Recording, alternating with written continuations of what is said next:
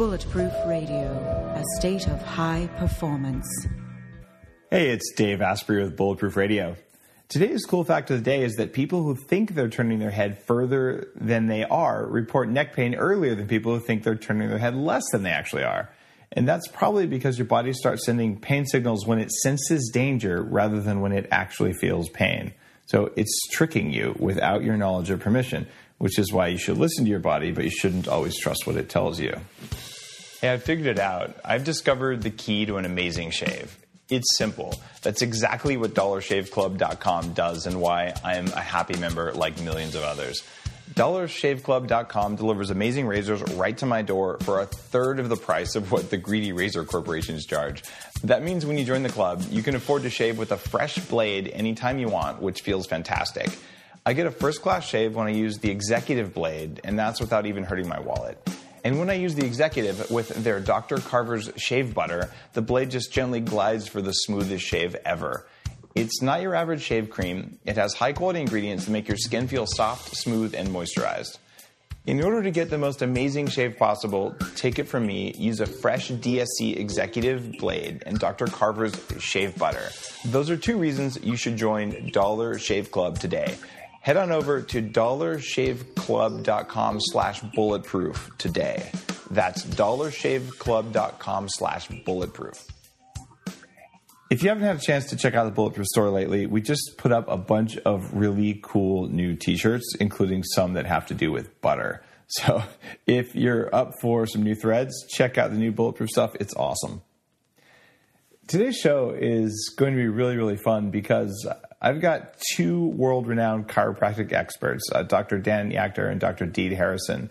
Uh, Dr. Yachter is one of the five chiropractic thought leaders who co founded Evolution Health which is a new type of chiropractor that builds international offices based on some standards. And he's the author of the book called The Doctor of the Future. Uh, Dr. Deed Harrison is a chiropractic researcher and educator who has developed his own set of spinal rehab procedures and has lectured thousands of chiropractors and regular MDs in hundreds of educational conferences around the world. He's written about 100 peer reviewed spine publications and five textbooks on the spine and he's the director of the Ideal Spine Health Center in Eagle, Idaho. Uh, welcome, Dan and Deed. Thank you. Thank you for having us. Yeah, thank you very much, Dave. Uh, honored to be here. So, I'll admit, I've used chiropractic for quite a long time. Probably the first time I went was 1997. I, I woke up and my back hurt like I'd never felt before. I mean, it, it was just horrible. And I went to work anyway, and I, I, I was turning green, and my boss at the time, she's like, "Dave, something's wrong." I'm like, "Yeah, my back kind of hurts." And she's like, "You need to go like see a doctor or something."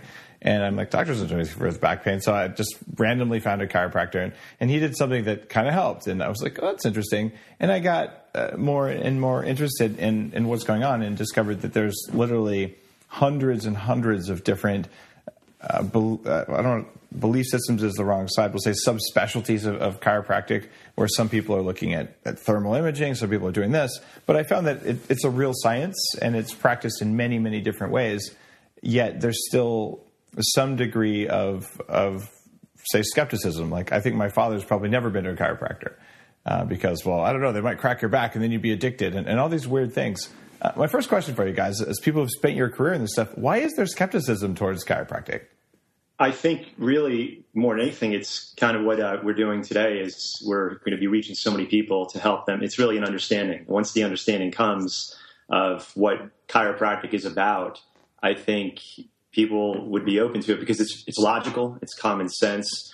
Um, when you explain the fact that structure determines function and they're so interrelated, and you know, really, as a chiropractor, Dr. Deed and I know the ultimate biomechanical and functional performance hack is making sure the spine is in alignment because you know reason follows where if you have a spinal cord that's running through the spine and it's delivering communication from the system that's running the body the brain and the spinal cord control coordinate harmonize regulate direct every single function of the body. Every organ and gland um, is controlled from air traffic control houston control.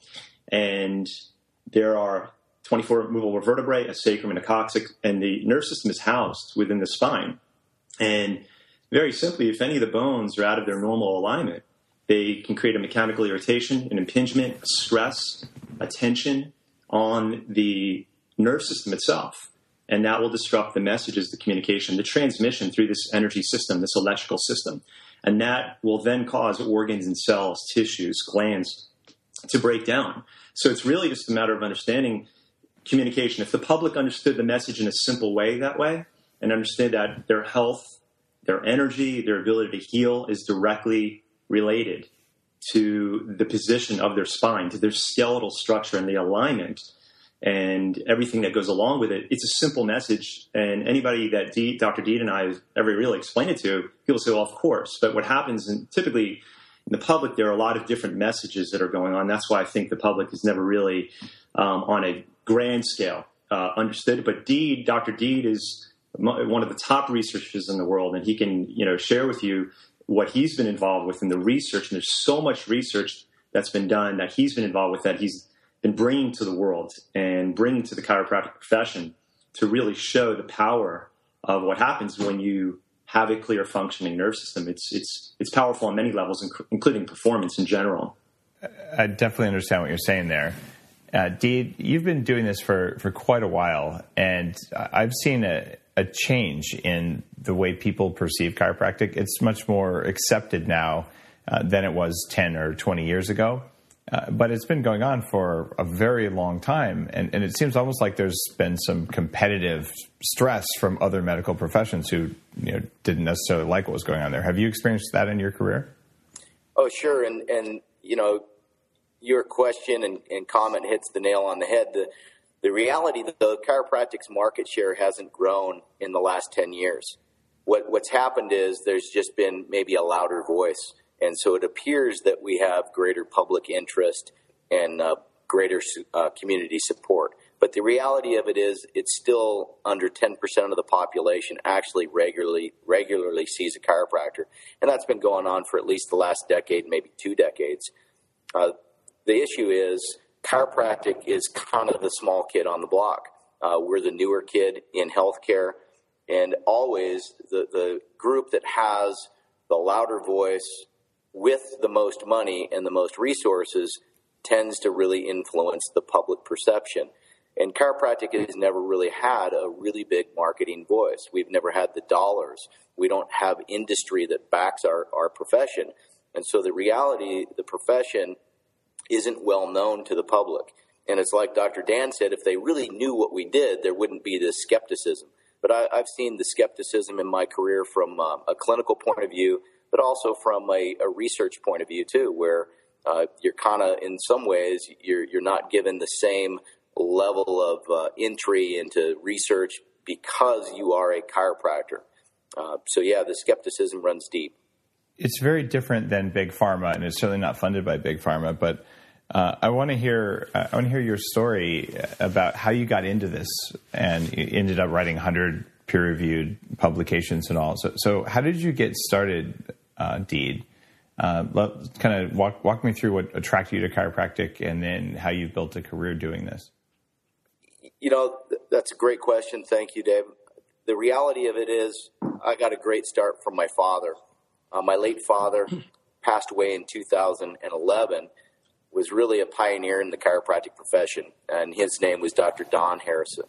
Uh, so he graduated chiropractic college in the late 1970s, and in his era, there was really no chiropractic research at all. There really wasn't even a chiropractic professional scientific journal. Uh, so my dad came from a math and science background. He already had a, a master's degree in math and a bachelor's degree in physics.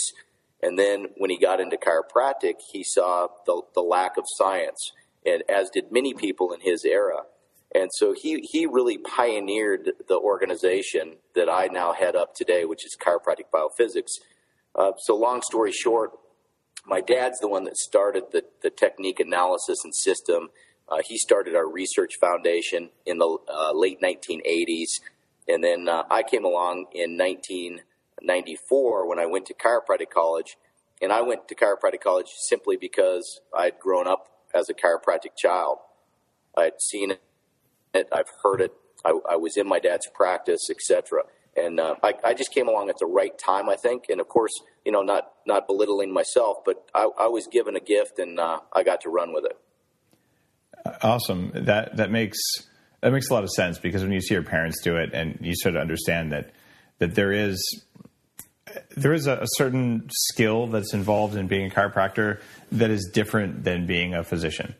Uh, physicians also have bedside manner. You know, some of them are really good at their surgical thing or what, whatever else you're doing. Some better than others, um, but I, I, feel like like there's a little bit more hands-on manipulation, so to speak, when you're a chiropractor. So the difference between chiropractor A and chiropractor B is likely to be greater than the difference between physician A and physician B in the sub, same subspecialty. Uh, at least that that's been my experience. Yeah, that, that's totally true. Uh, the, the reality of it is a lot of it's the connection between the doctor and the patient, and then the skill level and the training uh, of the doctor themselves, the chiropractor. And you know, this might be some of the skepticism too. People may have experienced a not so good adjustment from a chiropractor. And then they have this skeptical mind and they say, oh, the chiropractors are quacks, I'm not going back. Well, the reality of it is they just didn't find the right one that connected with them. It's kind of like when you go out to eat. Sometimes you might actually go to a restaurant and you get food poisoning. That doesn't mean you're never going to eat again, right? It doesn't mean you should never trust a chef. Yeah. Uh, right. In fact, that, that's a beautiful analogy. Uh, and there are certainly different levels uh, of experience there. Um, Dan, how did you find yourself in this field? It's interesting. I was uh, at the University of Florida pre-med as a pre-med student, and my brother, um, prior to that, he um, got in a really bad car accident um, in his early 20s and uh, severe back pain, uh, very, very uh, severe injury he had for his, his back, his spine. The only options the doctors were really talking about were surgery, lots of drugs, painkillers. While he was attending the University of Florida, his, uh, his best friend told him, go see my chiropractor. My chiropractor uh, is going to save you from the blades and from the drugs. So my brother went within a few weeks. He had full function and health back to his body restored. I never needed the drugs or the surgery. Following that experience, he decided he wanted to become a chiropractor. I never had a chiropractor in my family. Mother, father, nobody in my lineage was ever a chiropractor. My brother was just uh, inspired by that yeah. experience. So he went off to chiropractic school and started learning, started getting his, his hands skilled, and kind of to backtrack a little bit and kind of you'll see how the I guess the story unfolds here my father, when he was seven years of age, uh, he went down a slide head first, and the slide ended in a lake. And right underneath the slide was a cast iron bathtub. My father's head collided with the bathtub, had a very serious cranial trauma, um, almost drowned. Uh, was knocked out cold, but um, was able to get through that episode and uh, my father spent the next several decades uh, experiencing crippling migraine headaches. Ooh. And he ended up taking massive amounts of painkillers, drugs, uh, a couple of organs got knocked out. Um, he was miserable. And I grew up watching my father go through this. It was, uh, it was life altering, to say the least, for my dad. So my dad was always miserable. It, it, was a, it was a very serious life disruptor for my father. So to come full circle back to my brother, my brother comes home after his uh, after his first year in chiropractic school and says to my dad, "Hey, I think when I'm learning school, it may, it may be able to help you." My father still this is uh, 40 years into his headaches, still living in tormenting pain. No doctors had been able to help him. All he was offered were more medications. Uh, no one could figure out what was wrong with him. My fa- my brother did an evaluation on my father and discovered the atlas vertebrae, the first bone, mm-hmm. uh, was out of alignment. And most of the time with headaches, most of the literature states that um, headaches uh, are typically cervicogenic. They typically originate in the, in the upper cervical spine. Now, my father never had pain. He had a, more of a functional issue being caused by the atlas out of alignment that was creating a mechanical distortion of the brainstem and that whole area. No pain. So maybe a physician would have done a physical examination on him had they had he complained about neck pain, but he never had any neck pain.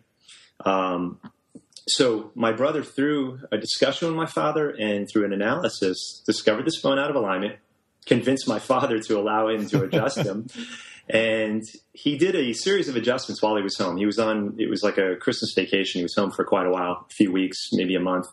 And he did a whole series of adjustments. And that was that. He went back to Atlanta to Life University, which is where we both went to chiropractic school. And then probably uh, four, five, six months transpired. And my father called my brother on the phone and said to my brother, you know, the headaches are gone. I don't have any headaches, completely gone. And this is well over 20 years ago. And to this day, my father has known none of those headaches. He's off all the medications he was on. Um, because of all the disruptions in his body, it, he was on also, uh, they had him on Synthroid for 35 years. He's mm-hmm. off the Synthroid. My dad's getting ready to turn, he's going to be 75 next week. So no headaches, completely gone after 40 years of suffering, mm-hmm. no medications, healthy, strong. And I saw that happen and it, it lit me up. You know, I, I was a pre-med student at the University of Florida and that was the direction I wanted to go in.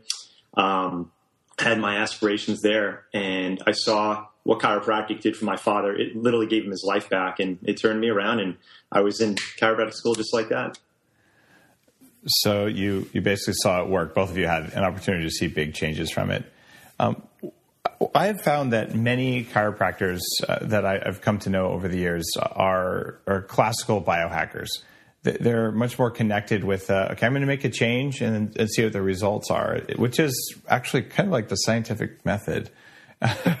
um, but you know, you, you do this, and one of the most profound experiences that, that made me really pay attention to this when my son was born. Um, I, I caught him. We, we did a birth at home, which is kind of cool. We had an emergency room physician standing by because my wife is an emergency room physician. she was the one, you know, pregnant, but what the heck. Uh, so we also had other helpers right, right very close to hospital, so it was very safe. And uh, I, I, delivered uh, my son, but it was relatively tight coming out. And unlike my daughter, he wouldn't sleep for more than 20 minutes, and he would like move his arm in a weird way. And I'm like, you know, this baby's in pain and just through a, a random connection, uh, we got introduced to a guy who's written the only chiropractic textbook that's used for uh, for babies in regular hospitals, and he, re- he lectures around the world teaching uh, at at basically birth wards. Like here's what to do, and, and his his like most famous trick was to find the infants on oxygen in the ICU and touch the back of their head with one finger at just the right spot, and their oxygen saturation would just go up and up and up in ways that are supposed to be impossible. But he's teaching it to doctors. So he took my son, five days old. I'm like a little nervous here. You know, I don't want to see him hold him by the head and shaking him. Kidding. No chiropractor would ever do that. But um, what he did is he, he said, ah, okay, yeah, this, is something in, in, the upper back right, probably the atlas for all I know. Um, and he he put the pressure he described the pressure of a nickel resting on your hand that much pressure in just the right spot. And for the first time in five days literally alan just kind of sat there for a second melted into the bed and slept 12 hours straight. So he had something going on his, his arm relaxed. He had something pinched up there and he literally couldn't sleep because of it and i imagine if if i had not been fortunate to meet like his name is dr peter Fysh um, to meet uh, a chiropractor had the right skills at the right time, it's entirely possible the first two years, like when Alan's brain is really cooking in there and doing what it does, it would have been disrupted by sleep and chronic pain. And, and so I, I, feel like there's a whole branch of science here that's totally worth exploring that is non drug. And uh, the innovations I've seen, probably partly because of the internet, because chiropractors are sharing knowledge and techniques and science uh, that it, it's actually a really good time uh, for chiropractic because the the people who are are not skilled, well, they have Yelp reviews. and the people who are skilled end up writing textbooks and end up getting more more patients and, and more acclaim for the work they're doing. I think the cat's out of the bag in terms of whether or not it works. in the hands of of a, good practitioner, I think there's there's so much evidence that, that good things are happening here that I, I don't I don't worry about it so much you, you both, uh, doc, Dr. Dan and Dave, have brought up wonderful, beautiful, basically case case studies. Uh, Dave with your child, and, and Dan, you know, with your father. The challenge is this, and as a researcher and a clinician, I'm in a unique spot. And the clinician in me, I, I look at every single person that comes in as a case study, and my job is the needs of the one. It's not the needs of the many. It's that person, that individual right there in front of me. It's a case study. The, the researcher in me and the skeptics out there, the other, you know, the medical research community, the, the surgical research community, any other you know scientific mind that's not a chiropractor, they look at these cases and they go, interesting coincidence. right? And and th- this is our challenge. The clinician and the parent and the person, we know it's real. We experienced it. We were there.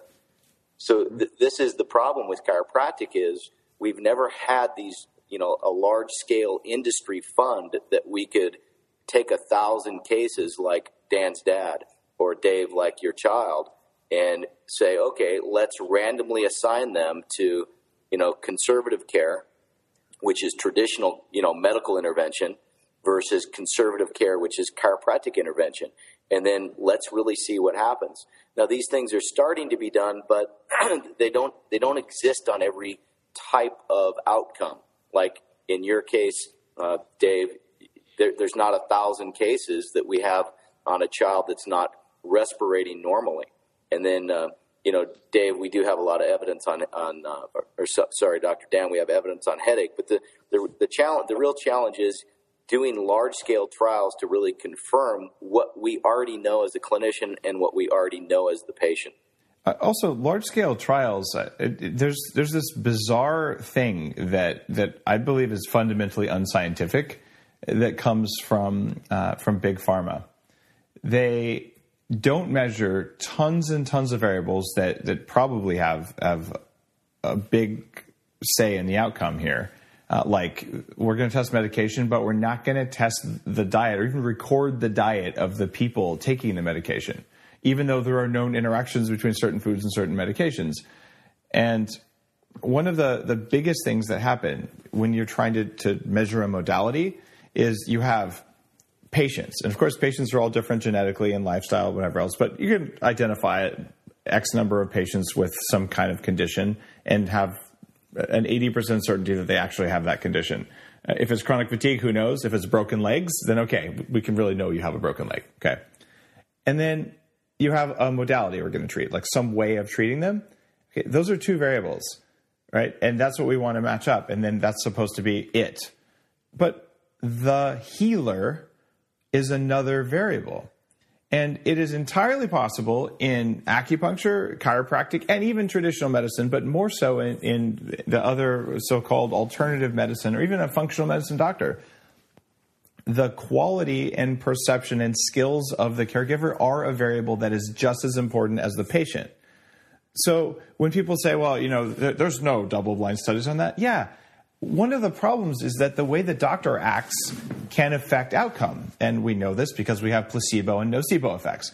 So I don't understand how we're trying to remove the, the care provider from the science when what we're doing here is not paint by numbers.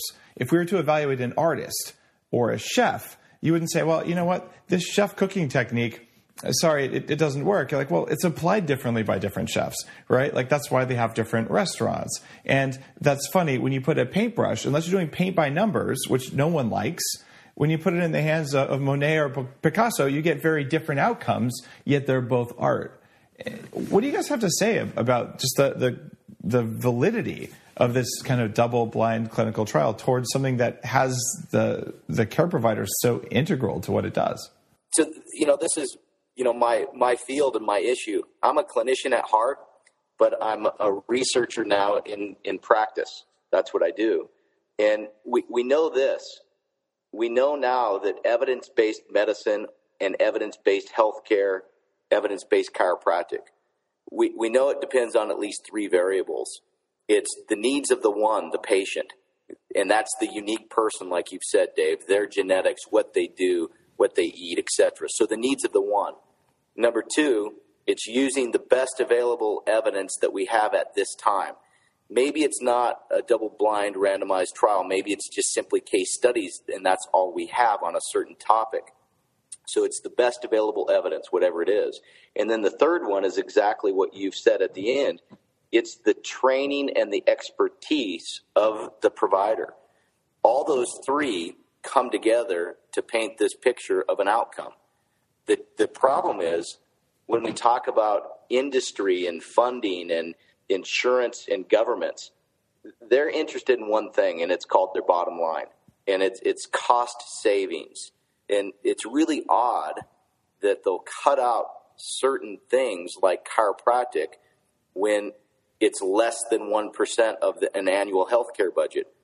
But, but they do it anyway under a cost savings umbrella. And the reality as the clinician, we know that those three things play a role in no matter what we do. We know that some people need one one visit, and some people don't need dietary modifications. Other people might need a hundred visits and a full spectrum of dietary and nutritional modifications. When we try to do a randomized trial, a double blind placebo controlled trial, th- there's always constraints, and it never allows freedom of the clinician to truly do what they would actually do if they weren't part of an experimental design. So, by nature, randomized trials force a certain thing. They, they force an, uh, either a start or an end, or they force a certain type of treatment intervention over a certain time. And, uh, you know, this is the challenge. In, in reality, it takes the doctor patient relationship out of it. There's something else you mentioned. You talked about this evidence based medicine, which is actually a really pejorative term, equivalent to non shitty medicine. Yeah. like, like I practice non shitty medicine because everything else other than what I say is obviously shitty. Yeah. And mm-hmm. well, here's the deal there are many forms of evidence. And people who have, are, are worshiping irrationally to the evidence based gods have chosen to ignore, I, I, think it's six of seven kinds of evidence that you can accept in favor of basically saying this one, and anyone who doesn't use the kind of evidence that I like is is basically you know a quack, a fraud, whatever else, and, and all that kind of BS. And, and it is fundamentally anti science when someone says evidence based. And sorry to kind of call you out there, Deed, but, but here's the thing. You better say what kind of evidence you're talking about. Because clinical evidence, as in this guy was sick and now he's better, that is an observation, you know, the scientific method where you start with an observation, you form a hypothesis, and then you test it. And if you reject clinical outcomes and clinical observations from hundreds of thousands of care providers because there aren't double-blind science, uh, there aren't double-blind studies there, what you're actually doing is you're practicing this bizarre form of I, I don't even know what to call it but it isn't medicine and it's not even evidence based. It's actually selective evidence avoidance to support whatever your hypothesis is, and it is it is no different than practicing. Uh, well, I would call it witch doctory. Yeah, and th- this is we're on the same page, Dave. Uh, I I always take the clinical side in my profession. I'm really kind of a black sheep researcher even though I'm one of the top in the profession, I'm like, I'm really not well thought of in the research community. And it's for what you've just said. The best available evidence to me, it could be a case study on a topic. That's all we have. And so to me, that is evidence. And, and the reality of it is we use, we try to use what's called expert opinion and, you know, analogies and anecdotes and the reality of that, it doesn't matter who the expert is, that is actually the lowest form of evidence. So a single case study, like your child and, and uh, Dr. Dan's dad, that is evidence. Yep. And so, I mean, we have this double edged sword. So I, I think I've said enough, and I'll turn it over to Dr. Dan. Yeah, the, the, the concept here is that it's not an allopathic model; it's a vitalistic model that we're dealing with. It's a it's a different type of paradigm to begin with, and there's a what's known as really a dynamic essential, an esoteric that you can't leave out of the picture. It's what you touched upon, Dave. Is what's the, what the clinician is bringing to the arena, to the to the office. You know, I just got finished getting a diplomate in in pediatrics, so that's one of the things I heavily focus on in my office.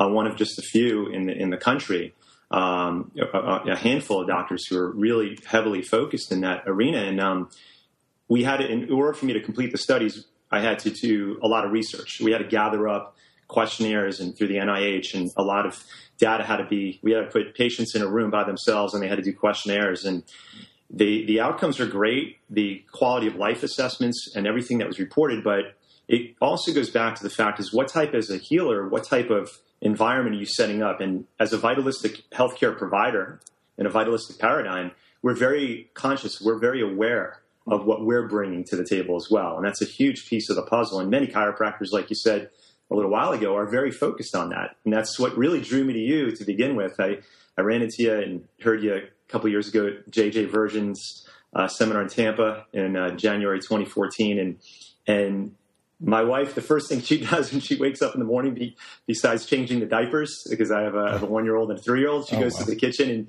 she gets the, her bulletproof coffee. And, you know, we, we have all these, you know, it's part of our life, the bulletproof lifestyle we've incorporated because I know as a clinician too, I want to bring my best to, to the practice.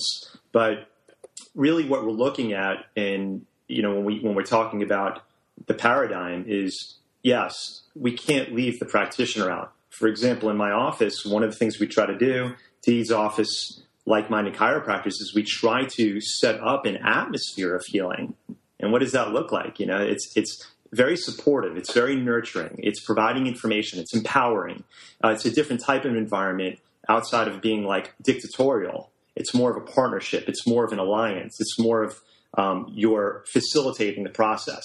It's a very different mindset in a vitalistic paradigm or a vitalistic healthcare model. So when you set it up that way and it's fostering a sense of nurturing and support and people feel like they're growing and they're learning and they're really getting fed knowledge and they feel like they're healing and growing and learning and they attend workshops and they're getting knowledge it's it's a whole different experience. It's a different reality. It's a different paradigm. And so the, the outcomes have to be measured maybe with standard models, but also there's also you have to look at how do you encompass all of the different dynamics that are involved in, in this vitalistic paradigm, which is different. And it's not easy to measure and it's very easy to discount when you have well, 100, 200, 300 babies in my practice that have all had similar experiences to your son. it's like, but okay, go back and try to track scientifically exactly how it happens. It's not as easy in a, in a vitalistic model. I think that's where sometimes chiropractic finds its challenges in regards to research and otherwise. Is it possible to get hurt by a chiropractor who who doesn't uh, doesn't know what they're doing, or even someone who does know what they're doing? I, I mean, it, uh, do people get paralyzed? Do people end up with headaches? Like, is there a risk? It, you know, that's a great question. The, the, general answer is there's a risk to everything that we do, right?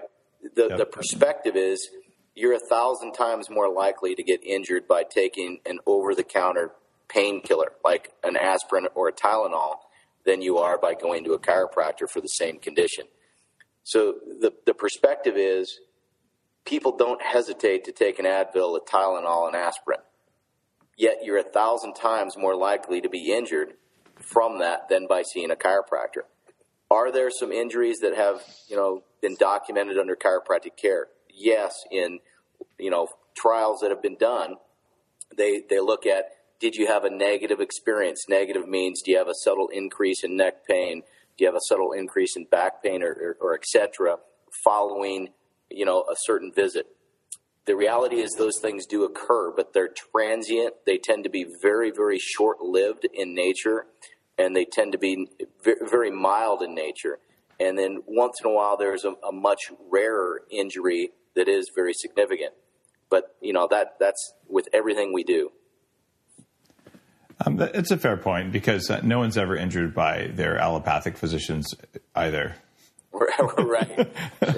Last right. statistic I saw was like forty thousand deaths a year through that kind of medicine that are unnecessary. So um, th- there's risk anytime you do anything, and I, I don't believe that there's undue risk uh, in my experience with chiropractic. But um, I've also heard some other uh, pretty substantial claims like, oh, chiropractic can help you with heart disease or diabetes and, and these things that Western medicine doesn't necessarily, well, Western medicine likes to ignore cures for, like, oh, food.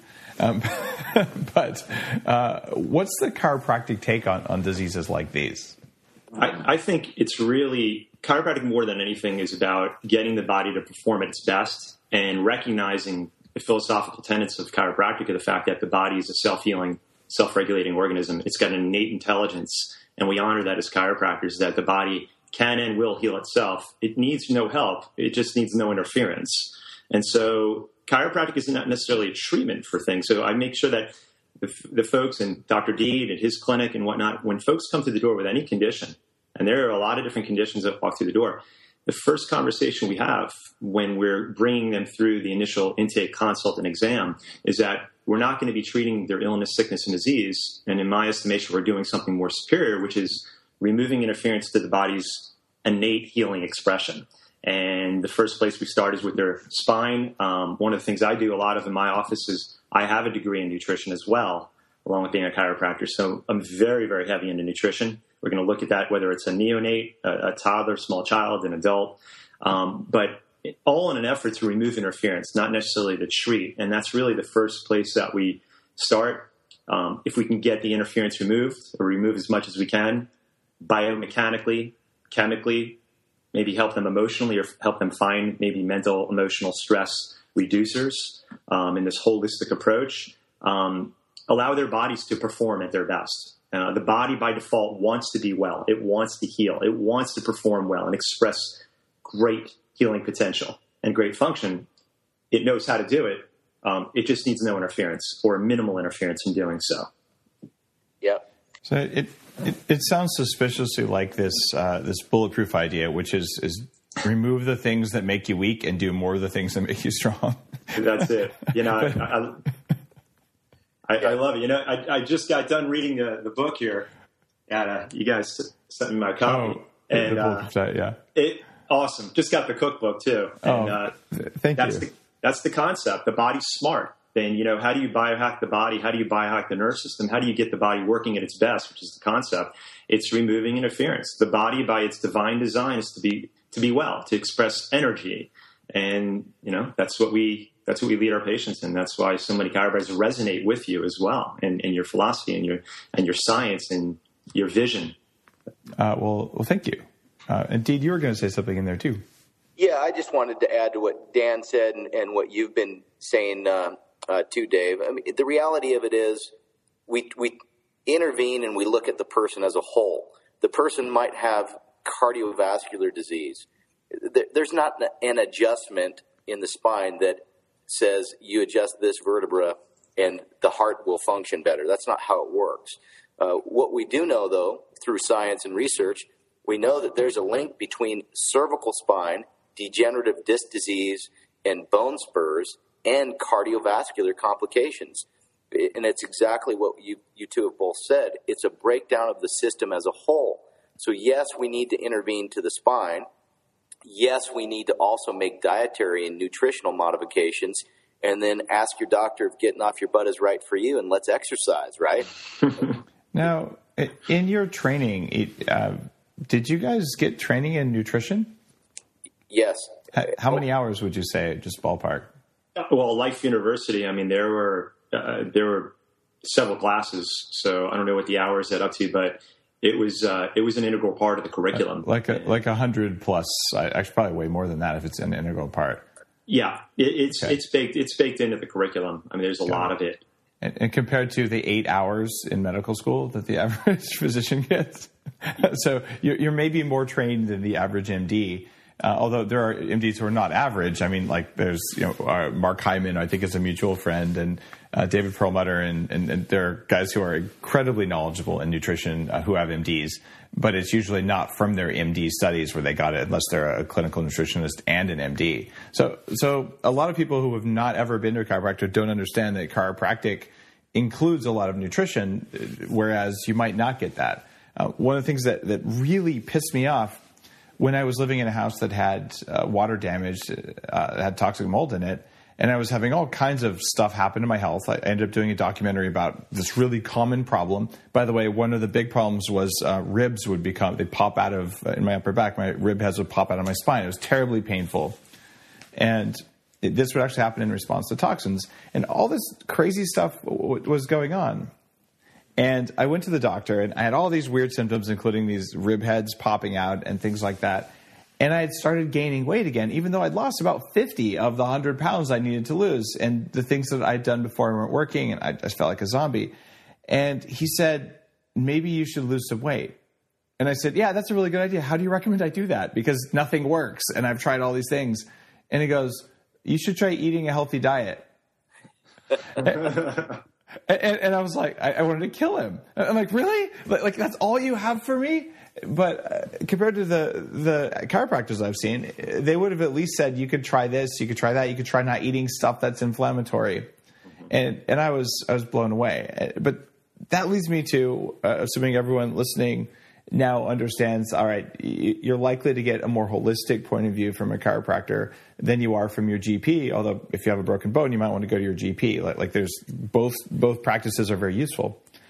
Um, i also wanted to ask you a question.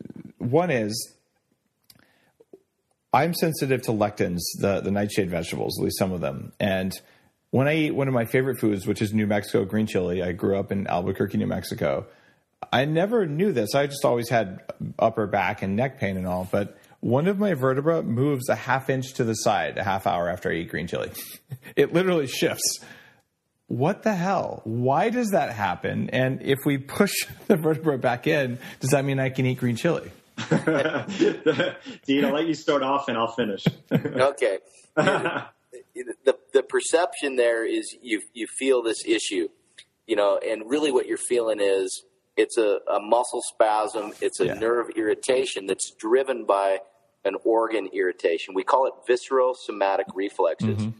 It's been known for a long, long time that organs don't just do what they do on their own.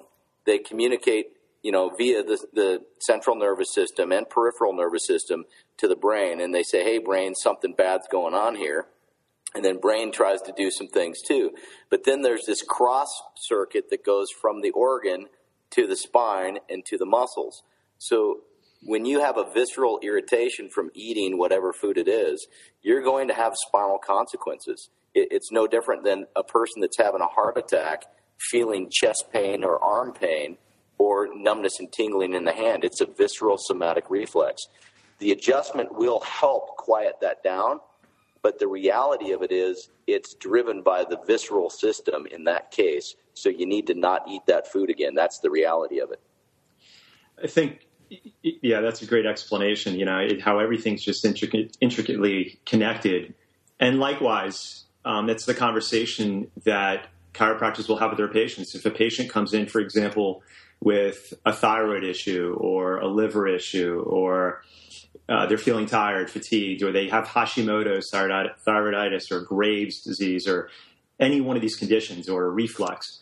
The conversation always has to go back to what Dr. Deed was saying is that there's a direct somato-viscero-viscerosomatic um, influence. There's a reflex arc, reflexive arc going on there neurologically. So, for example, uh, someone has been diagnosed with a thyroid issue. So the conversation a chiropractor may bring up during a consult and exam be that, well, let's look at the nerves in the back that are coming out, for example. Um, what, what, what, should we look at? Look at the, uh, the liver. Is the nerve innervation, the nerve connection, the spinal, the part of the spine that controls the liver, is it getting information there? Is the liver even getting right neurological control? Because if you have a thyroid problem, well, we know that 60%, over 60% of T4 is converted to T3 in the liver. So what happens if you're not getting good nerve supply or signals to your liver? It doesn't matter. I mean, you can be completely off balance. You may never heal or get better from a thyroid issue if you're not, if you don't have good nerve supply and function to, to the liver or the stomach. Between T5 and T9, that's the primary uh, gastric distribution, neurological distribution to the stomach. And we know that you have to have good nerve supply for everything going on in the stomach, including hydrochloric acid. You need high levels of acid in the stomach to digest food, break down proteins, get to the B12, get to the minerals, get to the vitamins, and all that. And if you can't get to the minerals, especially things like zinc and selenium and all these other things, then you can't convert, you can't make thyroid hormone. You can't convert it. The immune system's going to get driven down. You're going to have all these complications across the board, including T8, 9, 10, the adrenal communication. So again, the chiropractor is looking at everything, not just disease conditions, but just to begin with, start with the foundation. Is life flowing from the brain through the spine over these nerves and bringing function to these organs to begin with? And has any doctor ever checked that? Not that there, there aren't other considerations going on downstream, but just starting upstream and helping the patient facilitating that understanding and connecting the dots. And it all starts with function, nerve system, spine, that's where a chiropractor would start. Even if like there's someone like me who focuses heavily on nutrition and the end organ phenomenon, you still got to go upstream to the spine and that look at that visceral somatic somato visceral you know deal there. People uh, oftentimes don't know about something called event correlation, and where I come from in high tech, there's whole systems that we've developed that are around looking at events that happen in one system and then correlating them with events in another. Uh, we use these a lot in computer security. Uh, we use these a lot in figuring out when someone comes to a website, like what are they going to do next.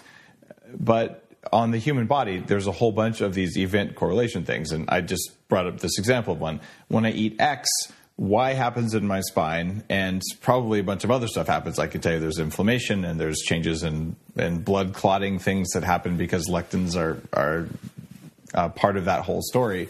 Right, so we, we know that's going on, and that's one observable thing. And, and I find that the best clinicians are usually uh, subconsciously or consciously really good event correlation machines.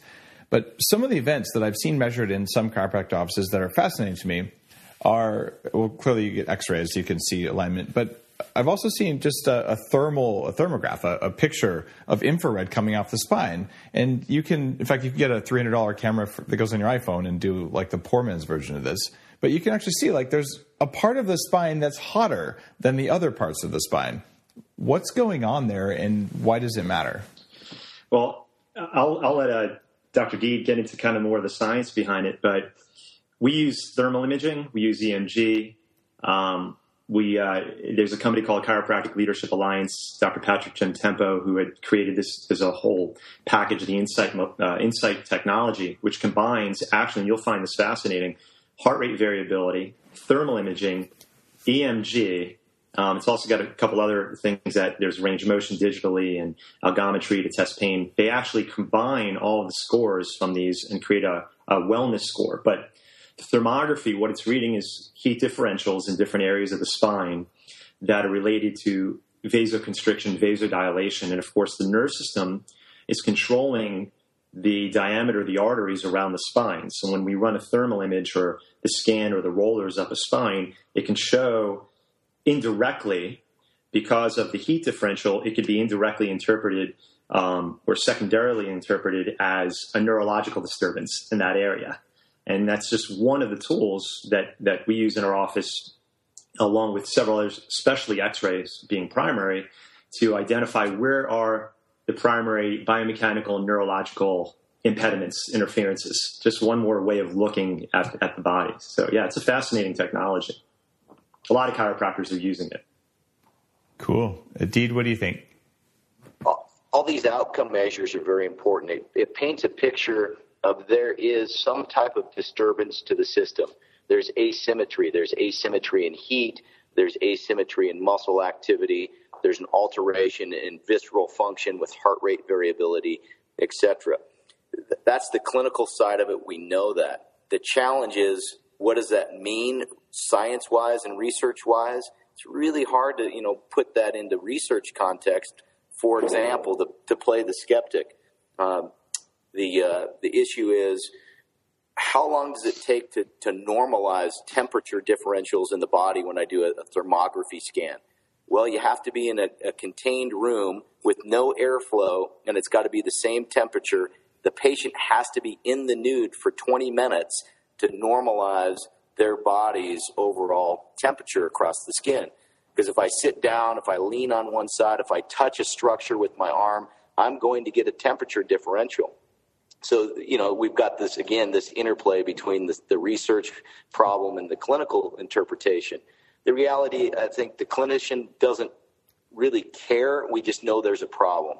The clinician looks at this and says, You've got the following problems with your wellness score, like Dr. Dan brought up. All these things put together, they show me there is a problem somewhere. Let's see if we can normalize this and let's see what happens. That makes good sense. Uh, that made me think about uh, how I could speed up that 20 minutes. Uh, there are a bunch of chiropractors who use uh, the Bulletproof Vibe, the, the, whole body vibration platform that I make in their practice. Uh, are you guys fans of whole body vibration or not fans and couldn't like shaking the body up, like get things moving a little more quickly? Well, I got, I got eight of them in my office and oh, I know, nice. I know, I know Deed's got a, he's got a whole collection of them too. I, I didn't know that. That's cool. All right. yeah. Yeah. I'm sorry. So, I've got eight uh, power plates. That's what I use. The Power Plate Pro Sevens. So yeah, those are those are really nice machines. Yeah, we, we use them for two, two things. Number one, we use it in actual fitness classes that we do, a true functional movement fitness class with proper trainers.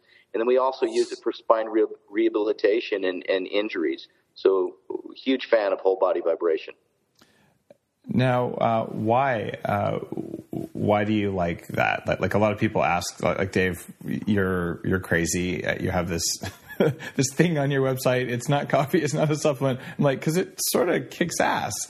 Uh, and it, it's not at the same level as the power plate. Like the power plate is, is extremely nice uh, and and clinically expensive. Um, but I, you know, I'm completely a fan of it because it moves in the right the right axis.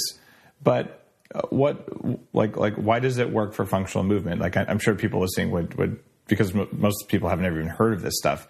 What does it do that's special when you're working with someone on movement? Yeah, whole, whole body vibration is is really interesting. It, it's accelerating you at different g forces or at different um, intensities multiplied by gravity. Gravity. So, like the power plate, for example, that's the one I'm trained in. That's the one I use. So, with the power plate, I can set it at one g, two Gs, three Gs, all the way up to eight Gs. What that means is I'm training you either at one times the acceleration of gravity or in the extreme setting, eight times the acceleration of gravity. That's, that's a lot of acceleration. And what your body has to do when you're on the power plate, your body has to contract and coordinate its orientation under gravity to these whole body vibrations. So I have high acceleration and I also have some amplitude in there that's going up and down as well as left and right, forward and backwards. So it creates what's called perturbations to the system, meaning it's creating instability in your system. Your body then has to contract and control these perturbations and maintain stability in an unstable environment. And so what it does is it triggers a neurological as well as a physiological response out of bone, muscles, etc. And you actually lead, you're basically what you're doing is retraining your body's movement, you're retraining your body's balance, you're increasing the strength of, of the connective tissue, and you're increasing the density of the bone. And so you, you do those all three simultaneously. Whole body vibration is really an amazing tool. Uh, the last thing I'll say about it, and I'll turn it over to uh, uh, you guys, is most people like they go to the gym and we look at the force equation. Force is mass times acceleration. Well, you go to the gym and the guy or the gal puts mass, weight in their hand. And so they're increasing force on their body by increasing mass. Well, we've forgotten about the A side of the equation. A is yeah. the acceleration. That's what the power plates or any whole body vibration system does. It works on the A side of the force equals mass times acceleration part of the equation. Uh, very, very well said. And uh, I've I just noticed huge differences, uh, not just like muscle, but more lymphatic and circulation. And I'm I'm a big fan, big enough fan to to go out and get get one made. I, I broke some of the really cheap ones, probably because I'm you know 200 plus pounds. now we're uh, we're running up on the end of the show here, and I want a chance to ask both of you uh, the the signature question for Bulletproof Radio. So, Dan, let's let's start with you. Uh, if someone came to you tomorrow and said, "Look, I want to kick more ass at everything I do. I, I want to be better at being human," what are the three most important pieces of advice you have for me? What would you say? Well, get adjusted. Regularly okay. have your spine checked. Um, because it's about performance. It's not about sickness and disease necessarily chiropractic. It's about you know that's why we take care of kids, babies, um, the ones who are challenged with issues. Um, but I delivered like yourself. I delivered my babies at home, my Belle and my Juliet, with a, a midwife supervising, and I checked their spines immediately. They've grown strong and healthy uh, over the years here, and that's it. You know, it's uh, it's it's really bulletproofing our kids first, but yep. chiropractic has the ability of bulletproofing you in a way to really prevent many issues down the road, to give you a great quality of health, great quality of life now instead of be proactive instead of reactive. Um, be open minded. You know, this this program that we just recorded may have uh, presented a lot of uh, new points, new new ideas, new paradigms. Uh, maybe challenged some folks out there. But all in all, uh, you know, the best, uh, I think one of the greatest things you can do is be open minded to new ideas, new concepts. And uh, that's how, that's the only way you can learn and grow. And then I think one of the greatest ways to uh, you know develop a strong purpose in life because more than anything that's going to get you up in the morning give you energy give you focus uh, I think more than anything, like yourself, you have a strong purpose. You want to reach the world with a with a great, great message and a great company that's helping so many people. It, it's energizing. So find a very strong purpose, um, serving others yeah. and improving and adding value to people's lives. I think that's one of the greatest ways you can biohack. so. Thank you. And Deed, what do you say? That's awesome. And I know you said three, but I've got a four. Sorry. All right, you get a bonus one just because you've written 100 papers. Every 100 papers, you get one extra. and and this is the, the culture that I've set up for my, my office. And when I train chiropractors, this is my culture. Number one is better posture, better spine equals better health. You're, that's number one for me as a chiropractor. Your spine and posture dictate the health of the human body it, you know, you can just look. You look at somebody. Yeah, thanks for sitting up straight, guys. you can you can look at somebody without even knowing them, and you judge them instantly on how healthy they, they are just by their appearance, right? So, better posture, better spine, better health. That's one. Number two is you are what you eat, and th- this is a huge deal, right? You guys have both touched on this if you don't feed your body the right type of fuel and put in the right types of nutrients that are missing, your body is not going to heal. So nutrition and diet, huge, mm-hmm. huge role. And, you know, lots under that umbrella, of course. Number three is if you don't move, you lose. People are so damn sedentary that a lot of things we see that are health disorders, it's simply because your body's breaking down due to lack of proper strength, stability, and movement. You got to exercise, right? You got to do it. And then number four for me is you got to focus on your personal and emotional needs. And, and what that encompasses is lifestyle relationships, personal time for you, for your friends, for your family, and connecting with other human beings on this planet, right? You know that when you're in a crappy mood, if somebody comes to you that's in a great mood, mood, they pick you up instantly. They do. Conversely, you're in a good mood, somebody's in a crappy mood, they can also bring you down. So if we all try to resonate at a little bit of a higher energy level, things will improve and will be better. Uh, very, very well said. Now, for listeners who are interested in checking out more of what you're doing in each of your clinical practices, uh, Dan Yachter, what is the URL they should they should go to? they can go to elevationhealth.com, elevationhealth.com, um, or they can reach me directly at dryachter at gmail.com. It's D-R-Y-A-C-H-T-E-R at gmail.com. Now, you, you realize a quarter of a million people are listening to this. Are you sure you want them to email you? Well, actually, we could we could edit that and just put Doctor Deed's email on there. But I like, like no, I don't mind. It's all uh, right. it's, it's, all good. You know, I'm uh, I'm here to help folks, and uh, you know, it, you know, we could we could screen them out if we need to. I don't know. All right, you're, you're gonna you're gonna want some help with your email if you can. but I do have also one one other resource too. Anybody out there, any parents out there who want to learn more about uh, chiropractic pediatrics, what it can do for kids, how it can help performance, case studies, more research, additional references, ICPA for kids.org, ICPA, the number four uh, kids.org is okay. a great, great resource for, for folks to go to, especially parents with, uh, with kids. Uh, thanks. And Deed, what uh, Deed Harrison? Uh, what's uh, what's your URL? Yeah, I would really love the listeners to go to idealspine.com. So ideal, I D E A L, spine, S P I N E dot com. And that's a resource for both uh, chiropractors and for patients. There's a consumer side to it. They can see, uh, you know, some nice information about what chiropractic biophysics is all about from a holistic treatment approach. All right. If you enjoyed today's show, go to one of those URLs. And if you didn't get those, don't worry about it because the transcript for Bulletproof Radio is available for free on bulletproofexec.com. You can read everything we said. It's entirely searchable and you can click on any part of it you like and it'll take you to just that snippet on YouTube. So you can actually hear that part of the conversation that you found. It's one of the first interactive transcripts uh, that was even available on the web. We pioneered that technology. So it's, uh, it's coming along nicely. Where you can just find all this information in any way that you absorb it best because it's really important that you be able to see it and it includes uh, the URLs that you can go to.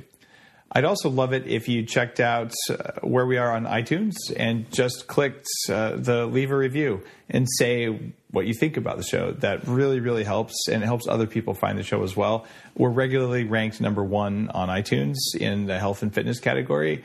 And I'm not going to stop till we're number one ranked on iTunes, period.